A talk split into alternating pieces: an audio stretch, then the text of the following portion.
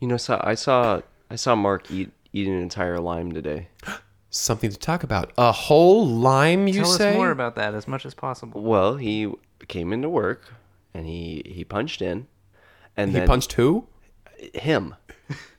He Punched him. He punched Greg, him. he punched him. Oh my god! and then he Poor and then he him. and then he clocked him.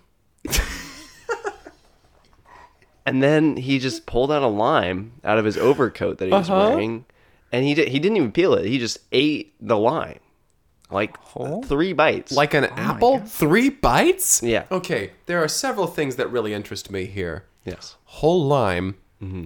three bites, overcoat. because he was wearing a coat, and then he had this this bigger coat on over it. Right? Hmm.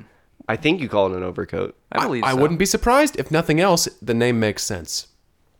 That's fascinating. I it's think- been a while. I think since we've him's been- doing fine though. That's good. Yeah, I, how, how is him? That that poor that poor fella. He he gets he gets a bad rap sometimes. It's yeah, Mark hits him almost every day. Yeah, which good I'm miss. happy about because it's not me anymore. Yeah, Mm-hmm. Hmm. But I feel bad for him. yeah. Th- I, I guess uh, things have have changed a little bit for him since we we are no longer required to clock him when we get here every morning. Mark Right. seems to be the only one who continues to do Still does that Yeah.